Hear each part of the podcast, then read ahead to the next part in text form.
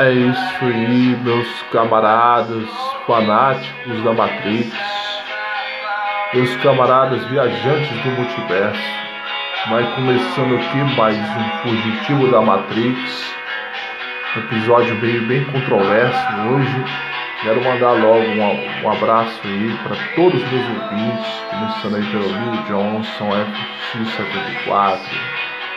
É, o camarada Magneto, Monstro Amarelo, Diogon, o banhista do Rio Grandes, Matilona Schweinsteiger, Jeff Strike, Toguro Carcamano, Leôncio, a Máquina da Loucura, e todos os outros, o Big Bang, o, o, o Tion, indicando aí mais uma vez o Mal Senso podcast do Tion.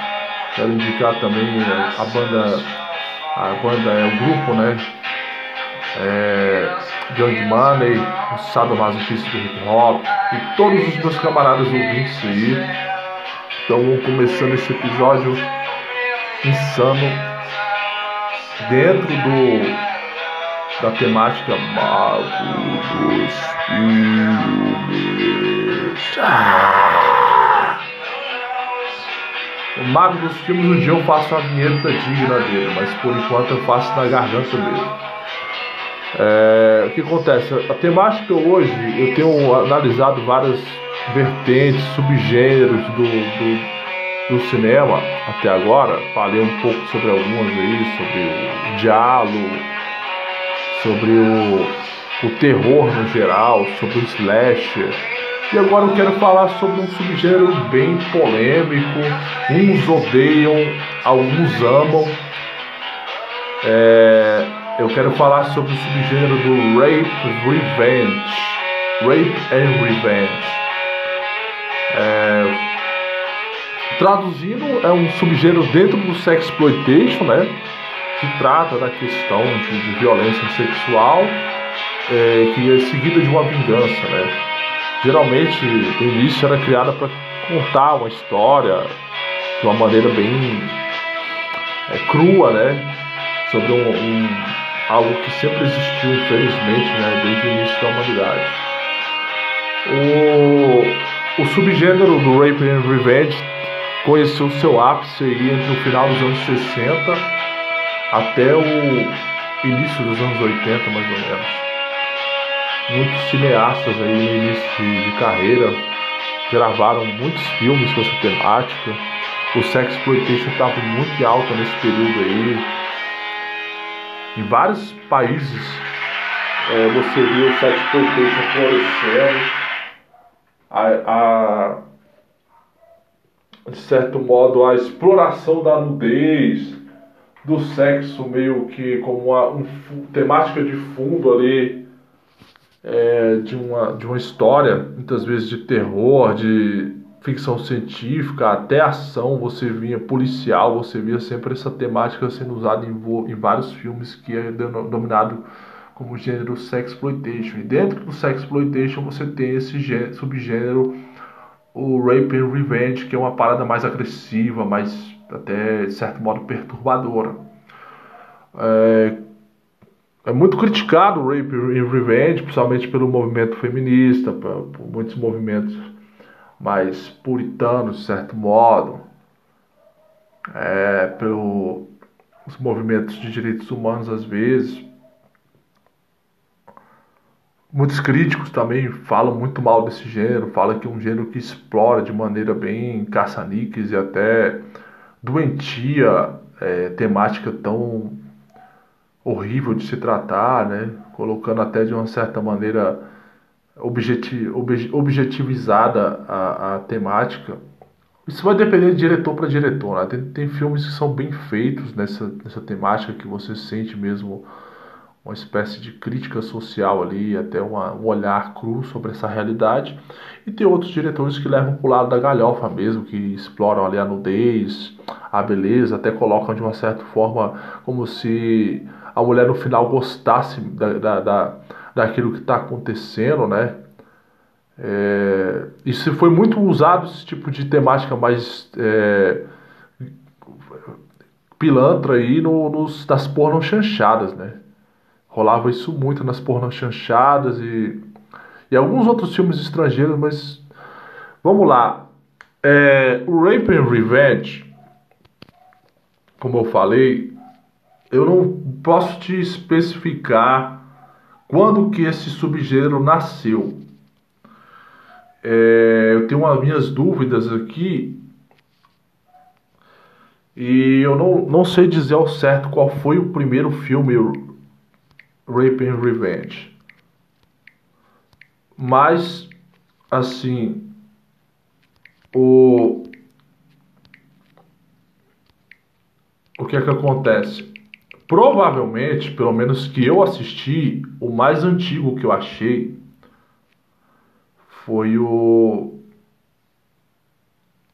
o filme sueco do Ingmar Bergman de 1960.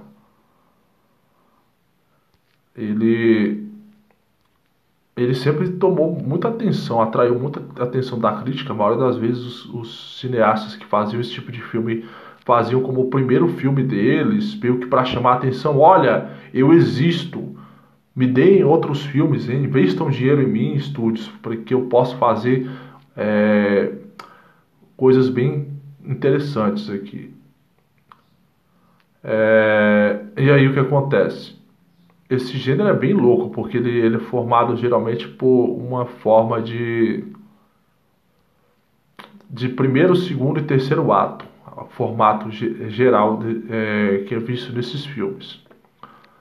O primeiro ato é o, a personagem principal, ela é violentada ou violentada por um grupo e aí também torturada e deixada para morrer ou morta. No ato 2, geralmente essa personagem sobrevive e aí depois se recupera. E aí no ato 3, o ato final, é, a personagem que sofreu tudo isso, ela se vinga e mata o, os, os violadores, né? Geralmente essa é a fórmula padrão do, do, do Rape and Revenge. Só que tem alguns desses filmes que eles são pegam uma forma um pouco de, de, indireta. Muitas vezes a, uma vítima sofre essa violência e aí um parente próximo, um amigo próximo, alguma coisa, ele vai é, se vingar por essa vítima. E um caso clássico disso aí é Desejo de Matar, principalmente o 2, que é o mais rape and revenge de todos, né? E o que que acontece? Também temos alguns outros exemplos de filmes que a vingança é feita pela, pela família, né? Que é o I Saw the Devil, ou seja, Eu Vi o Diabo. Não sei como é que é o nome desse filme aqui no Brasil, porque geralmente eles mudavam os títulos. Tem o The Last House on the Left, do Wes Craven, que é o Aniversário Macabro. E tem o The House of the Spirits, a Casa dos Espíritos. É... Então, assim, o, o, fi, o filme, né? O primeiro filme Rape Revenge, como eu estava falando, provavelmente foi o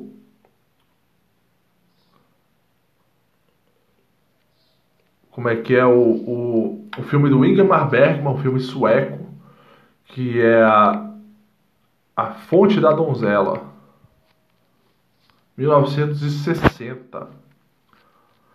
É um filme pouco conhecido pela maioria do, do, do público brasileiro. Esse filme tem ele no, no YouTube, uma qualidade muito boa. Tem ele no YouTube. A único, o único problema é para quem não curte ver filmes que não sejam dublados, é que esse filme ele tá em sueco, né? Um filme sueco e ele não tem legenda. Se eu não estiver enganado, ele não tem legenda. Ele está em sueco e sem legenda. Então, assim, quem quiser assistir para ver esse primeiro, considerado o primeiro Rape and Revenge de todos aí, pode ir. É, não vai entender nada do que estiver sendo falado no filme, mas. É, vai. Não, se eu não tiver enganado, o filme tem legenda sim, em português, mas eu acho que ele tem legenda. Ele não tem a. a... Ele é em sueco, mas se eu não me engano, ele tem legenda. Eu tô na dúvida agora, eu assisti esse filme em novembro, mas eu tô tentando lembrar se ele tinha legenda ou não, mas é um filme do Ingmar Bergman, o maior diretor de todos os tempos da Suécia. Sempre fez filmes muito cults, um tipo de viagem, é, de filmes bem artísticos. E eu até acho estranho ele ter feito esse, esse filme com essa temática. Mas o cinema sueco, desde o início da, da história do cinema, sempre foi um tipo de cinema mais é, transgressor, sempre tocou em, em, em, temáticas bastante à frente do tempo, do tempo, da época, né? Inclusive eu vou até falar sobre um desses filmes aí, dessa temática assim, mais, mais pra frente um pouco.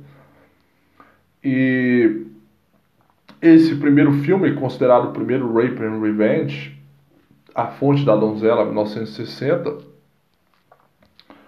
ele é considerado o primeiro Rape and Revenge, ele tem todas as, as os elementos do, do subgênero, os atos se cumprem da maneira como é o padrão da fórmula que, que esse tipo de filme é feito.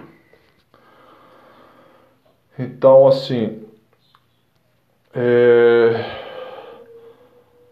tem vários atores suecos aí no filme, né? Acho que se eu for falar, vamos falar então sobre o elenco aqui. Mas antes de eu falar sobre o elenco, eu só quero falar que esse filme ele foi feito ele foi feito em, baseado, segundo dizem, numa, numa lenda medieval lá do, do norte da Europa que dizem que foi algo que aconteceu lá na Idade Média e eles resolveram é, fazer essa adaptação para o cinema com Ingmar Bergman, inclusive se passa na Idade Média a história. Então, alguns atribuem que seja baseado numa lenda que provavelmente aconteceu, baseada num, num, num acontecimento real. E então vamos lá, né?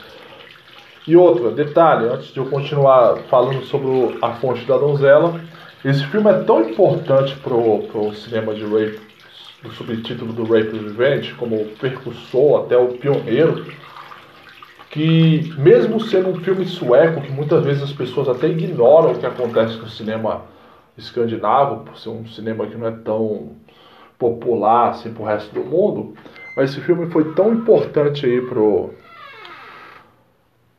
no contexto mundial dentro do subgênero do Rape and Revenge que ele 12 anos depois o Wes Craven faz sua estreia no cinema fazendo uma espécie de adaptação americana desse desse filme, claro que com outro nome, que é o Aniversário Macabro, mas é a mesma história, só que no contexto da época dos anos 70. Mudou-se tudo, a temática, tudo mais, mas tem a mesma raiz, a primeira, o mesmo esqueleto, né, de sustentação. E esse mesmo filme, né, o Aniversário Macabro, que é derivado de uma adaptação de A Fonte da Donzela, também vai ter uma refilmagem em 2009, conhecido como A Última Casa, ou alguns até traduzem como A Última Casa à Esquerda, que é o nome é, do original inglês do filme, que é The Last House on the Left. E depois de todo essa, esse preâmbulo, a gente pode falar agora sobre o, o filme mesmo em si, né? Sobre a fonte da donzela. Bom, o A Fonte da Donzela, como eu falei, é um filme do, do diretor Ingmar Bergman. O que, que a gente pode falar sobre esse grande diretor que dispensa apresentações, mas pode ser que alguém aí do grupo não do, do, do podcast esteja ouvindo não conheça esse diretor. Na verdade, o maior diretor de todos os tempos que a Suécia já teve. E ele tem no seu cartel de filmes no seu currículo Primeiro vamos falar um pouco sobre ele, né? Ernst Ingmar Bergman, nascido em Uppsala, 14 de julho de 1918. Morreu 30 de julho de 2007. É... Não tem muito tempo que ele morreu, não, cara. É... Em Fora. Acho que na Suécia também, né? Pelo nome. Ele foi diretor, escritor, produtor sueco. Trabalhou cinema, televisão, teatro e rádio.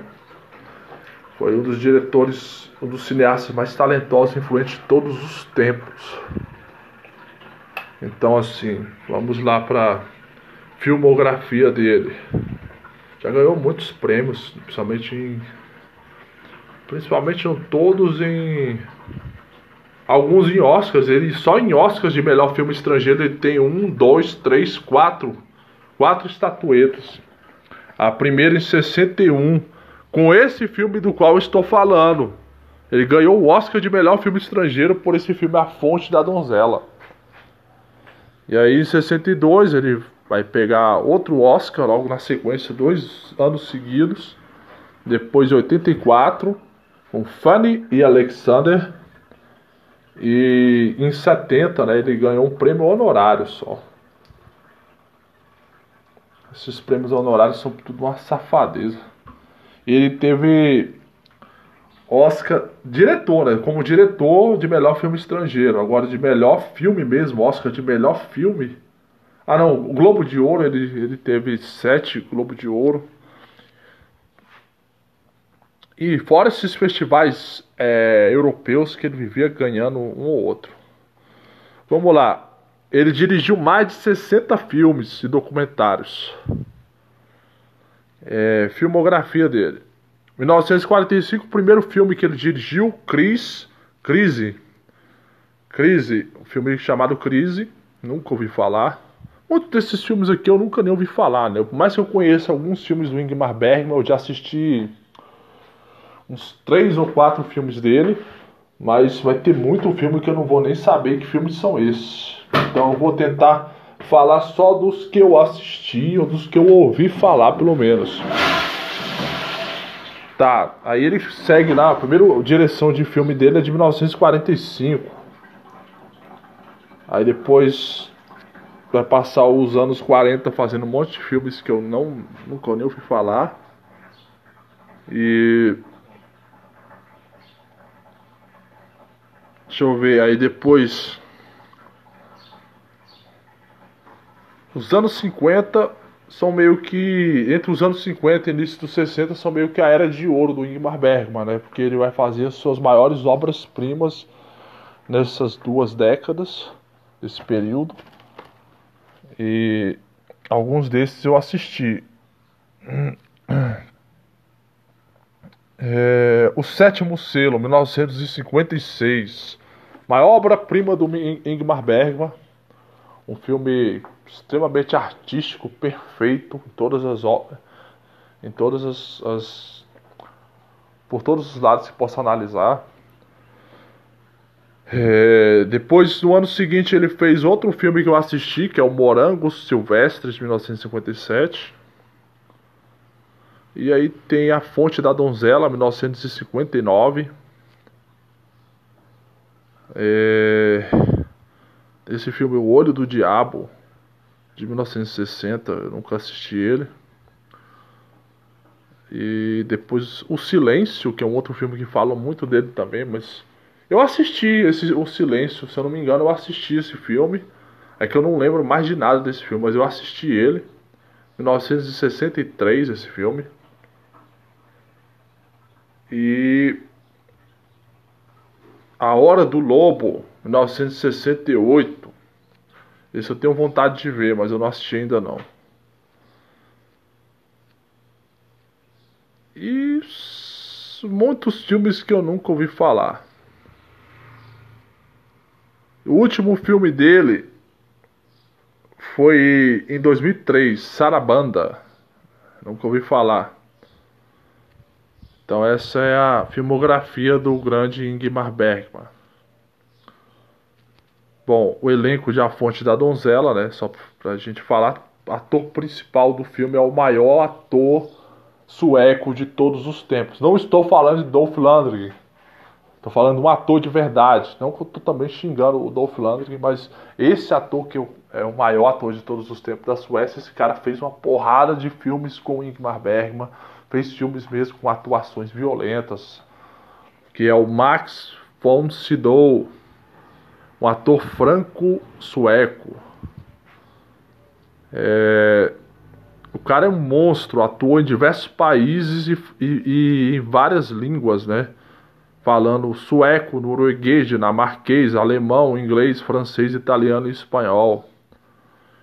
Ele nasceu em Lund, na Suécia, em 10 de abril de 1929 e faleceu 8 de março de 2020. Caramba, o jornal nem fala que o, cara, o maior ator sueco morreu, velho. Que raiva, velho. O povo só sabe ficar falando de Covid, Covid, Covid e ninguém fala que o maior ator sueco de todos os tempos morreu, velho. Em Ceilans, França, ele, na, na, ele, ele, morava na França nessa época, morreu na França, Célin.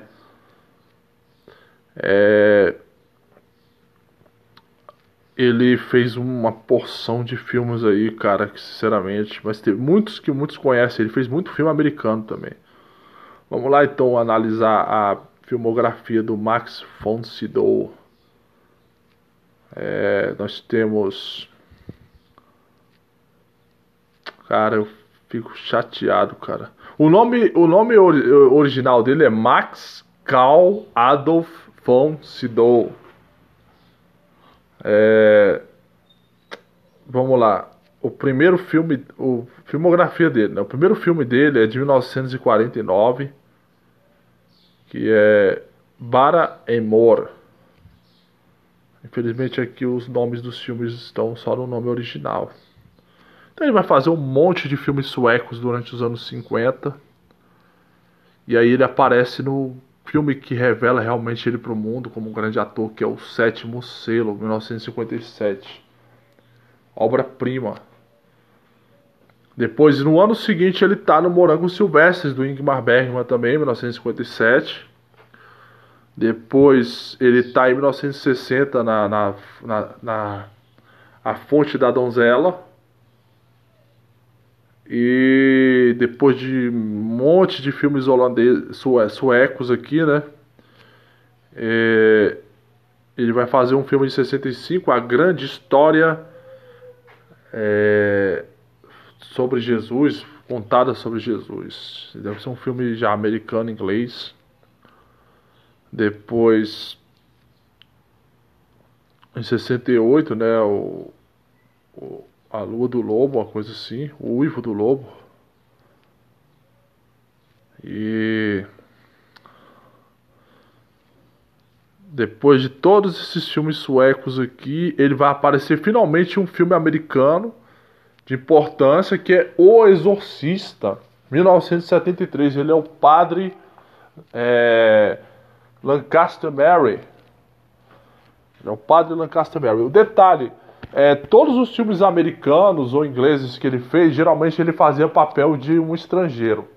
Tem alguns que ele fazia papel de americano mesmo, mas pelo sotaque sueco dele, geralmente dava um, um papel de holandês, de russo, de inglês, de escocês justamente por conta do sotaque deles. Gosto de fazer isso com atores suecos. Gosto de dar papéis de russos, papéis de, de holandeses para esses caras fazerem. E aí ele faz o padre Lancaster Mary, que é explicado depois que era um padre holandês.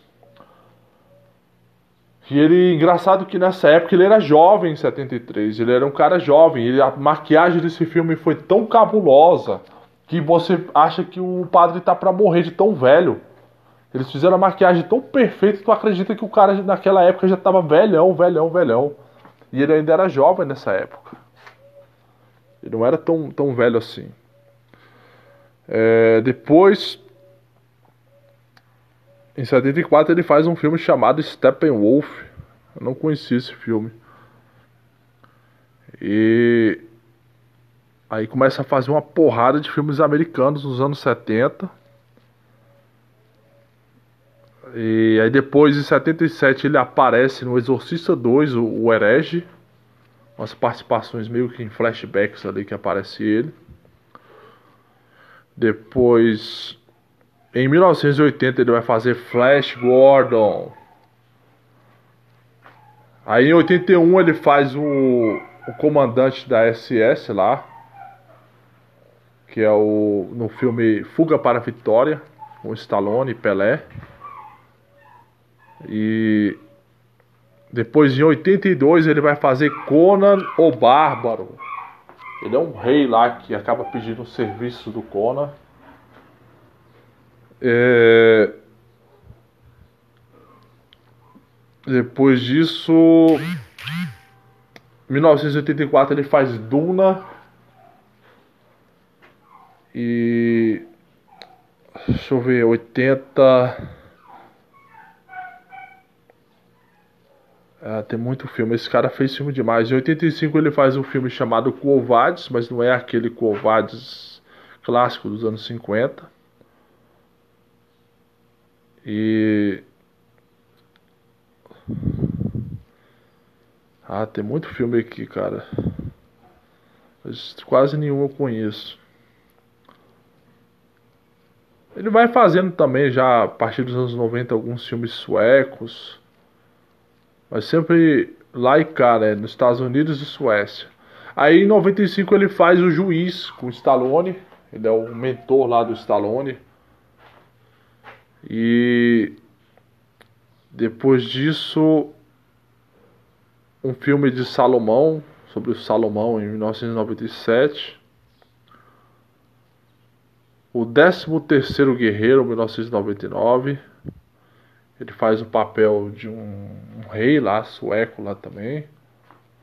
Filme dos Vikings lá, que o Antônio Bandeiras aparece. É, tem uma minissérie chamada Nuremberg de 2000, que ele aparece. Esse filme intacto de 2000 eu assisti ele só uma vez, eu tava com tanto sono que eu não lembro de nada desse filme. É, tem um filme do Vercingetorix que ele faz em 2001. Ah tá, eu sei qual é esse. É a lenda do, é a lenda do guerreiro. 2001, com o Christopher Lambert. Ele faz o papel de um, um rei lá, gaulês, se eu não me engano.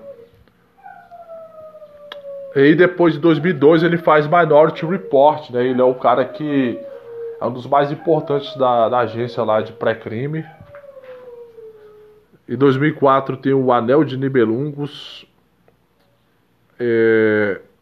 Acho que daqui pra frente eu acho que não vi mais nenhum filme com ele não. Em 2007 ele fez o Escafandra e a Borboleta, mas esse filme ainda não assisti. E ele aparece nos Tudors em 2009. Solomon Kane em 2009 eu assisti, mas eu não lembro que ele tava nesse filme. Robin Hood em 2010, eu também não lembro que ele tava nesse filme. E só, cara, ele aparece num filme chamado Dragons 3D 2013, deve ser uma porcaria. E o último filme que ele é acreditado aqui é Star Wars O Despertar da Força de 2015. Não lembrava que ele estava nesse filme. E é isso. Aí, depois de todos esses filmes aí do, do nosso querido Max von Sydow, a gente pode falar de alguns outros personagens principais aqui desse filme, só dois, para não falar que eu só falei de um ator. Tem a entre aspas, protagonista do filme, que é a Brigitta Peterson, uma atriz sueca. Nasceu em Uppsala também, na mesma cidade que o que o Ingmar Bergman. É, vamos ver a filmografia dela aqui. Filmes que ela fez. A Brigitta Peterson. Ela fez uma porrada de filmes suecos, né? Mas tem alguns filmes americanos aqui, ó. O primeiro filme dela é de 54, é Salika Valka. Eu não sei que filme é esse em português. Muitos desses filmes nem eram lançados no Brasil, então você não tem nenhum título em, em, em português para muitos desses filmes. Aí depois você tem em 1960, um filme chamado Quando a Noite Cai, Quando a Escuridão Cai, né? mas eu não, não conheço. E o último filme dela é de 2014. Tem o, também A Fonte da Donzela, de 1960. E tem em 2014 o último filme dela que é Amor é, é uma Droga. É, não tem uma carreira também tão grande. O Garoto na Árvore, 1961. Nunca ouvi falar desse filme. E aí tem a outra atriz importante do filme que é a Gunnel Lindblom. É outra sueca, né? Gunnel Lindblom. Ela faz o outro papel feminino importante do filme. É, nasceu na Suécia em 1931. Gunnel Merta Ingegerd Lindblom. Ela é considerada uma musa do Ingmar Bergman, né?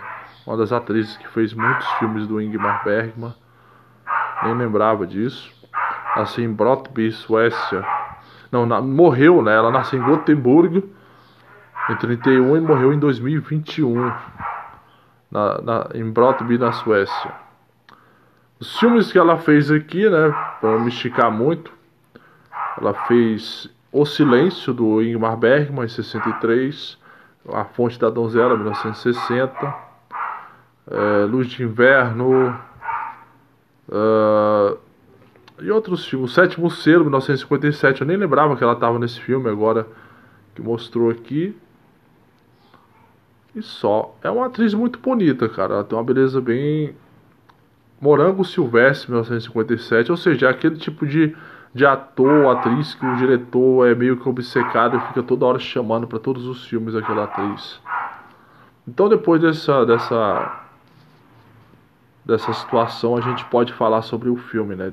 Depois de falar sobre o elenco tudo mais, podemos falar sobre o filme. É que é considerado o primeiro Rape and Revenge. Aí o que, que eu tenho a dizer sobre o, o filme A Fonte da Donzela? É, como eu falei, é, dizem que ele é baseado numa lenda medieval que falava de um de um, um senhor de dono de uma propriedade medieval lá na Suécia que a filha dele de 15 anos tá tendo tipo uma novena, essas paradas aí é pra essas paradas que rola muito entre os católicos que eu não, não compreendo muito que ela tinha que ir lá fazer um tipo de voto lá para uma, uma santa lá e aí, é, essa menina tá com sono ainda e o povo, a mãe e o pai dela, que o pai dela inclusive é o Max von Sydow no filme, fala: "Ah, não, porque tem que levar, mandar a menina para igreja para fazer um voto lá para santa, não sei o que, não sei o que lá. Acorda a menina, que ela tá muito dorminhoca". Aí fica essas conversas. E aí, na noite anterior, o filme começa com essa mulher aí, que é a Lindy Blom, né? Que é a, a musa do, do Ingmar Bergman que ela tá meio até morena nesse filme com o cabelo pintado de preto. E ela faz o papel de uma criada, de uma criada dessa família, desses donos dessa propriedade, que são cristãos fervorosos, o pai e a mãe. E essa criada ela é pagã, ela acredita nos antigos deuses vikings e tudo, tudo mais. E ela tá fazendo meio que uma bruxaria no começo do filme aí. E e aí o que acontece? Você está tentando entender o que está acontecendo e ela é, mostra que ela é meio tá grávida né, essa Lindy Blom. E aí o, o filme corta para outro dia de manhã, né? Que justamente é essa situação de, de eles acordar a menina para ela ir pro, pro tal do da, da, resolver a questão lá do da voto que vai fazer para para Santa lá. E aí enquanto ele, o pai vai acordar a filha Acho que a mãe vai acordar a filha aí. A, a serva dela aí, a, a pagã, vai lá preparar o, o lanche que ela vai levar para comer no caminho, que é uma caminhada até um pouco distante. E aí você vê a cena de ela colocando um sapo dentro de uma torta, de um bolo lá. E ela tem muito ódio da família cristã que ela serve, uma revolta, uma inveja, alguma coisa assim. Você vê que ela serve eles, mas ela não gosta deles. E ela, aí é, ela fica de ir com a, com a filha do. com essa menina de 15 anos aí, acompanhar ela até o, a, a igreja. E eles vão caminhando, as duas, e aí no meio do caminho ela fica jogando um monte de praga na menina, e aí ela fica para trás, e a menina segue sozinha a viagem, ela não quer acompanhar, fica conversando com um cara falando que ela teve um sonho muito louco no dia anterior e esse cara é meio pagão também, começa a querer tirar uma casquinha, inclusive dessa serva, e ela vai acaba fugindo dele, e ela vai seguindo a distância a menina e a menina acaba parando numa paragem da estrada perto do rio, onde tem uns caras, dois caras bem maltrapilhos aí e um rapazinho de uns 10 anos de idade por aí. E aí eles estão lá e esses caras estão uma cara de famintos e de tarados ao mesmo tempo, né? E aí eles ficam chamando essa menina para lanchar com eles, e aí ela pega o, a, todo o lanche que ela trouxe para eles fazerem um piquenique ali e comerem. Enquanto ela está comendo, é, eles estão comendo ela com os olhos, né? Comendo a comida dela também, meio que já querendo dar em cima dela. Ela já sente que tem coisa errada e eu lembrei que antes, lá no início da viagem, quando eles estão andando na estrada, as duas, antes de chegar nesse ponto, é, a serva tá falando altas maluquice para a menina, para ela tomar cuidado para não ficar andando pela floresta sozinha, que os homens podem se aproveitar dela, que ela é jovem, ela pode acabar sendo engravidada por algum tendo um filho bastardo de algum de algum maluco. E aí a menina fala que ela prefere morrer, prefere morrer do que deixar isso acontecer, que ela vai casar virgem de todo jeito. E aí beleza. E aí a, a serva dela até fala, contra a força de um homem você não pode, tipo isso. Os alertas que dá. E a serva, tipo, tá vendo essa situação acontecer, né? A serva veio caminhando atrás devagar. E ela para numa distância que dá para ficar vendo a menina comendo lá o, os quitutes lá, o, o, o, café, a comida lá, o lanche com, com os, os, malucos aí. E aí ela fica assistindo tudo lá de uma moita e nem aparece lá pra fazer companhia nem nada, só fica assistindo, espiando. E aí nesse momento esses caras resolvem comer muito mais do que só o lanche da menina, né? E aí já começam a ficar cercando ela, uma atitude bem estranha. Ela começa a ficar com medo, sabendo que algo de errado está para acontecer. E ela tenta oferecer a, a torta que a, a, a serva dela a, a, é, aprontou para ela, para esses caras. Na hora que o cara abre a torta, o sapo pula de dentro da, da torta.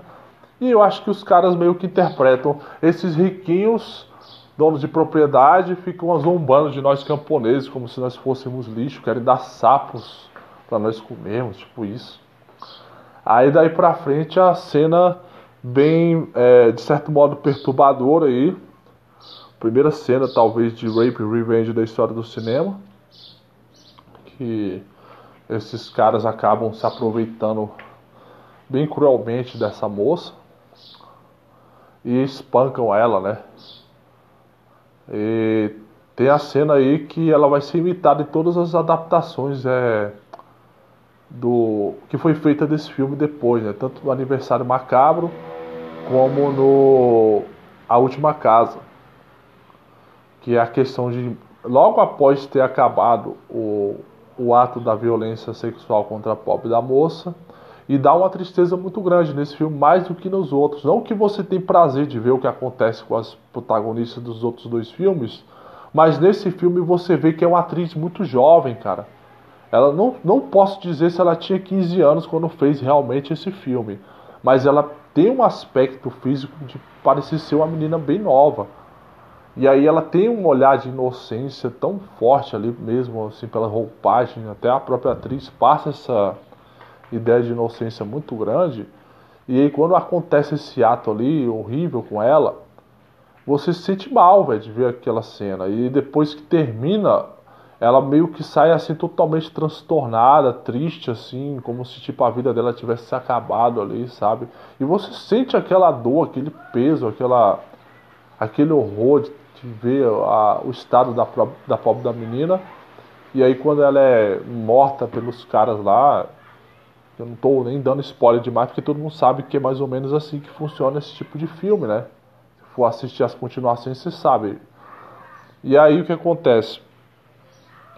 Você sente um ódio muito grande, né? E aí o que acontece que é o que vai acontecer em todos os outros filmes das adaptações de, de, de A Fonte da, da Donzela, é que esses camponeses ficam andando, vagando pela, pela estrada, catam as roupas dela, tiram as coisas de valor que ela tinha e vão embora. Mete o pé no mundo. E aí eles, esses dois camponeses e um moleque de 10 anos que não participou do crime, ele só ficou assistindo. Ele é mudo ainda, esse menino, se eu não estiver enganado, ele é mudo e não fala. E a serva só ficou assistindo tudo da moita e não ajudou em nenhum momento a pobre da menina. E foi embora para casa, meteu o pé no mundo. E aí esses caras saem caminhando, mete o pé no mundo também e vão chegar lá justamente no final da, da, do dia, já começando a noite, na casa do pai da menina, na casa de onde que a menina veio, do Max von. E aí eles chegam lá falando que estão famintos e não sei o que, eles são pessoas extremamente boas, né? Mesmo sendo dono de uma propriedade, eles, eles são hospitaleiros, né? recebem esses camponeses sujos, maltrapilhos e oferecem comida para eles, dormida lá no celeiro. E beleza, enquanto e, ah, no meio da noite um desses caras resolve oferecer umas roupas para meio que assim, ó, você não, não quer comprar essas roupas de mim não, essas são de bom valor, parece que foram tecidas à mão por, por, por alguém. E aí na hora a mãe vê aquela roupa e reconhece que era a roupa que ela tinha feito com tanto carinho para a filha dela, deles, né? E eles estão preocupados, o pai e a mãe estão preocupados porque já é, já é noite alta e a filha não voltou para casa ainda. E aí eles estão desesperados, porque eles, que eles sabem o que aconteceu. E aí tem essa situação desse um desses caras oferecer essa roupa para para vender para eles.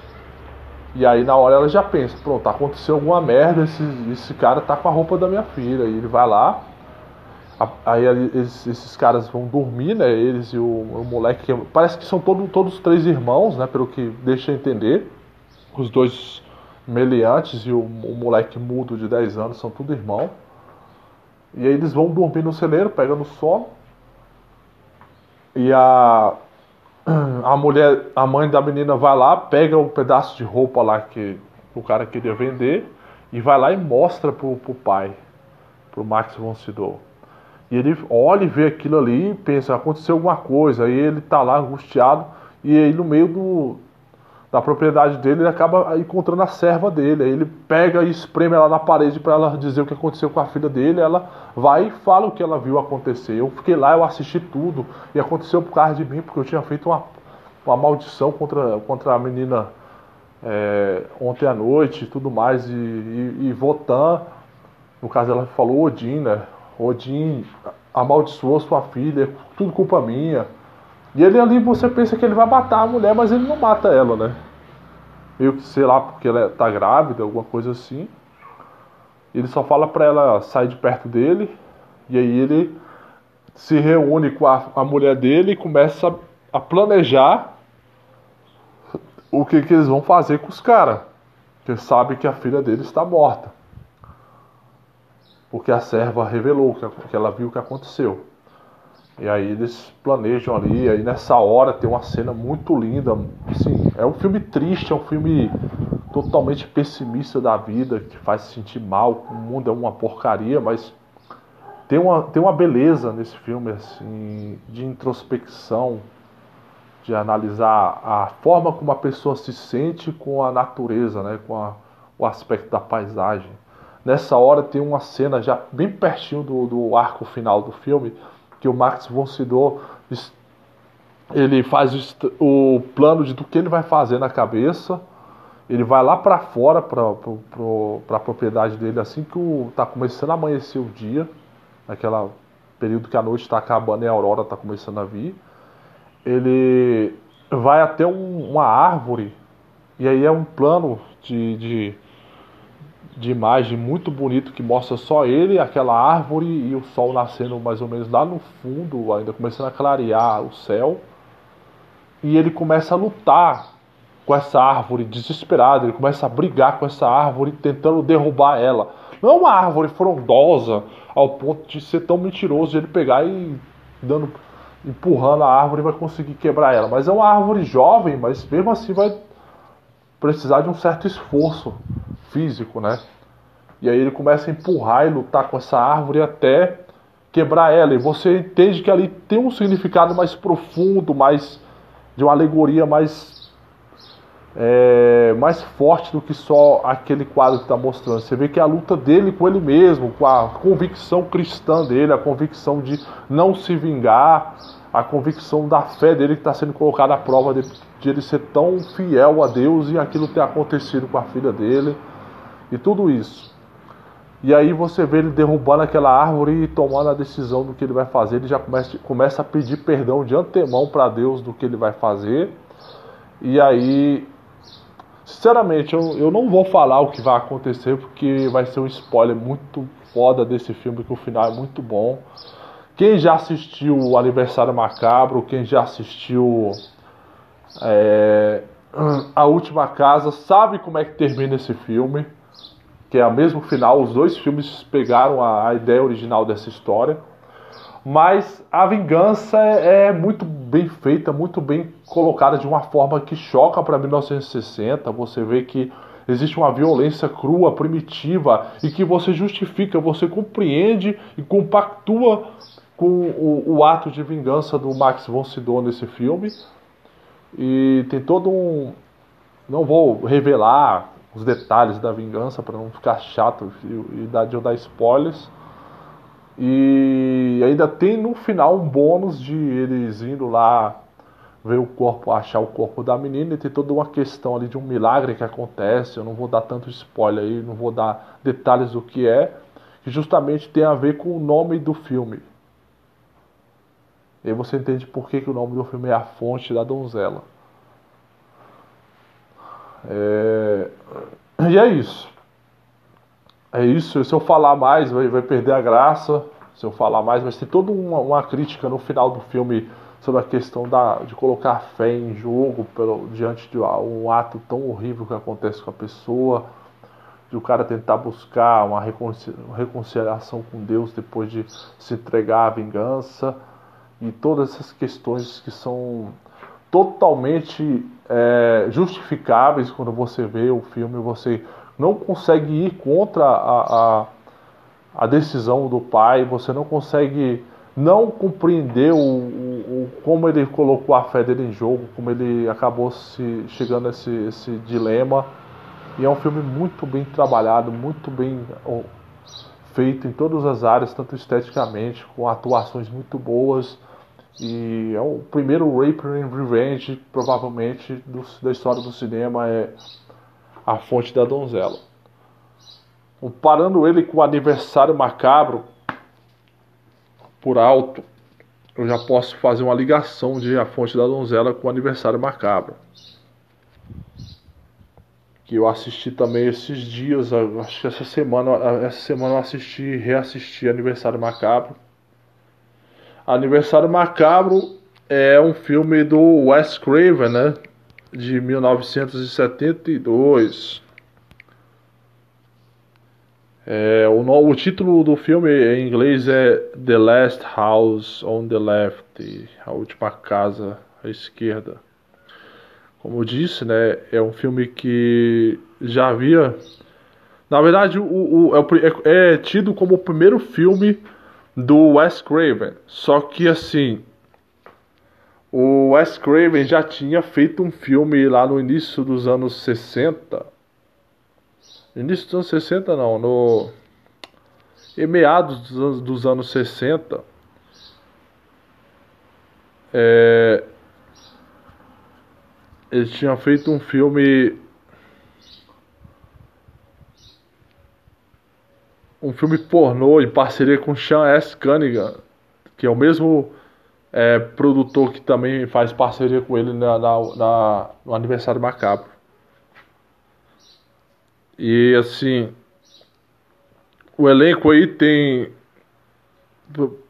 A gente falar de Wes Craven, eu já falei sobre o Wes Craven lá no, no episódio que eu falei sobre o A Vingança, A Maldição de Samantha, então nem vou falar mais sobre Wes Craven.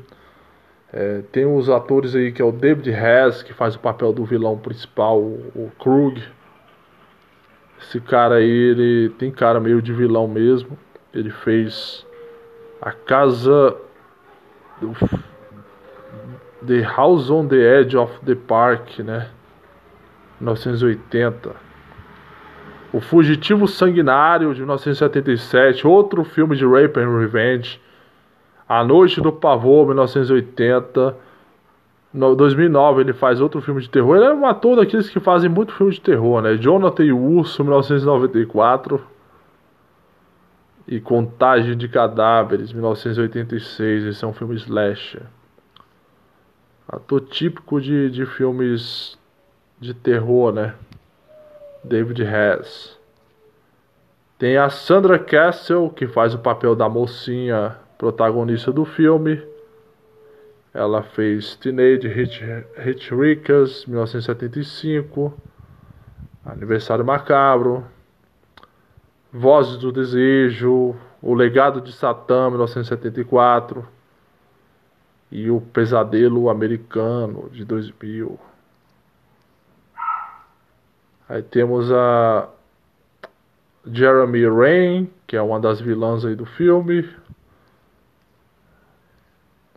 que fez The Abductors, vários filmes aí que não, não, não conheço. Tá. Tem necessidade de ficar falando sobre o elenco de Aniversário Macabro, não. A maioria dos atores eu, não são muito conhecidos assim pela maioria. Aniversário Macabro é mais é a tentativa de fazer uma versão americana de, de um filme artístico, mesmo sendo um filme Rape and Revenge. Mas é um filme que tem uma classe, é um filme que é mais artístico, mesmo com essa temática. Mas Aniversário Macabro já é um filme que pega totalmente a, a, a estética dos filmes dos anos 70 e início final dos anos 60 do, do Rape and Revenge americano, né? Talvez seja até o primeiro Rape and Revenge americano de verdade, seja o Aniversário Macabro.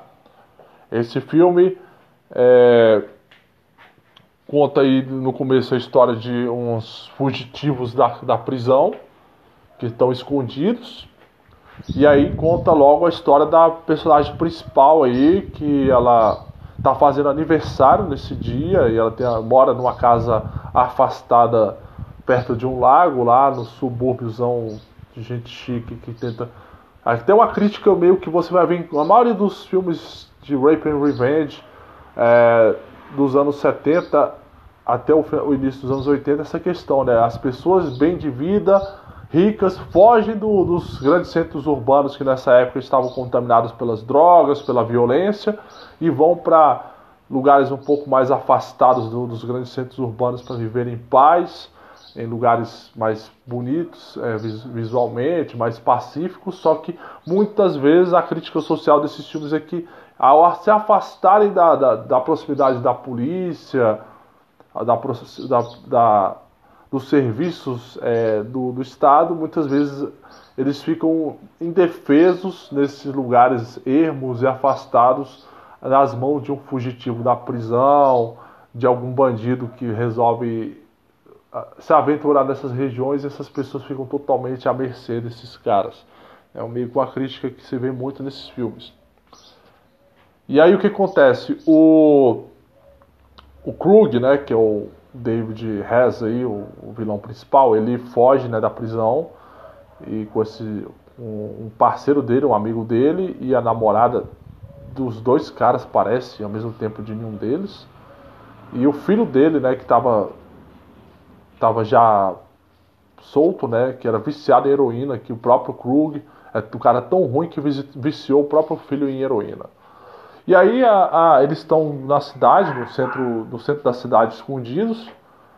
E o e aí o que acontece? A a menina, a protagonista do filme, está fazendo aniversário e ela tem uma amiga meio má influência que, que chama ela para ir para um show lá no centro da cidade. E aí os pais ficam, ah, mas você não pode ir, não sei o que, é perigoso. Ela, não, eu vou. E o pai é meio que um banana meio assim, que vive aleatório da realidade. Ah, deixa a menina ir, não sei o que, tá tudo bem. E aí a menina vai com a amiga dela, que é uma, uma má influência. E a menina, que é amiga dela, fala, vamos comprar maconha, tô doido pra fumar maconha, não sei o que, e vão lá, né, procurar alguém que venda. E aí, de repente, elas acham, por acaso, o filho do Krug, né? E aí ele fala, não, vamos lá em casa que eu tenho maconha lá. Aí chegam lá para comprar maconha e caem numa cilada, né? Os bandidos pegam elas de refém e aí no outro dia levam elas para um lugar assim perto do lago. E lá eles começam a, começam a cometer várias torturas ali de nível psicológico, batem, torturam bastante, cortam essas meninas de faca até umas horas, inclusive a amiga da, da protagonista, né, acaba sendo arrancada até as tripas dela com uma faca. O filme é bem é, explícito nessa questão.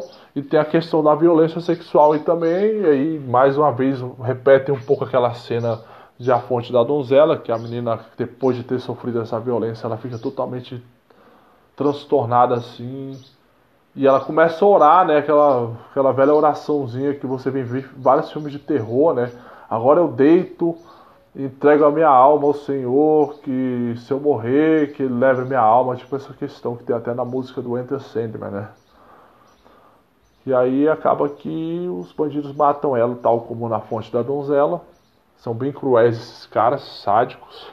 E eles, beleza, o carro deles que eles estão usando quebra no meio do caminho. E eles vão acabar parando perto de uma casa que por um acaso é a casa do pai e da mãe da, da vítima deles. E aí eles vão lá, vestem umas roupas toda bonitonas, ficam fingindo que são pessoas honestas e que são negociantes lá. E aí eles são bem recebidos pelo, pela, o pai e a mãe da, da, da menina, que estão preocupados porque ela não voltou para casa. E aí, de alguma forma, eles acabam descobrindo que é, aconteceu alguma coisa ruim com a, com a filha deles e que eles têm algum envolvimento com isso, porque acham um colar que ela, eles tinham dado de presente de aniversário para a menina no pescoço do filho do, do Krug. E aí eles vão investigar e acabam, por acaso, achando o corpo da menina à noite e trazem para casa. E aí eles bolam um plano de vingança, né?